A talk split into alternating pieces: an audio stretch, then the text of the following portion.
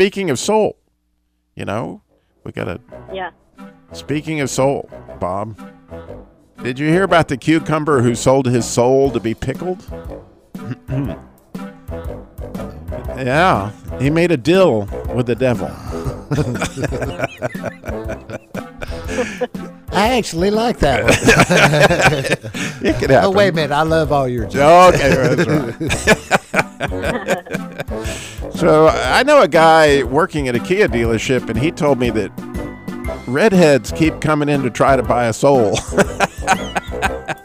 Kia Soul. There you go. well, whatever, you know. So, have you ever considered this, Sean? This one's for you, buddy. How much does Satan's soul weigh? How much does Um, Satan's soul weigh? Uh, I'm so bad at this, Robbie. Robbie's That's how gonna you- fire uh, me. Bob's looking at me. Well, this is I don't great. know. I'm Have pretty you, do, you, vacant. do you know, Heather? Oh gosh. Yeah? Some. It weighs Yeah. a pentagram.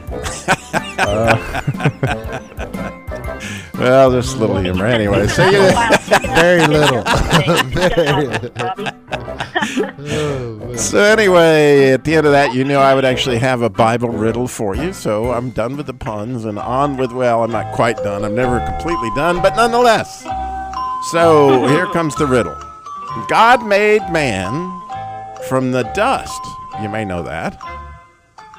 So what did he do to give him a soul? He made him from the dust, but what did he do? Is it explained there in Genesis to give him a soul?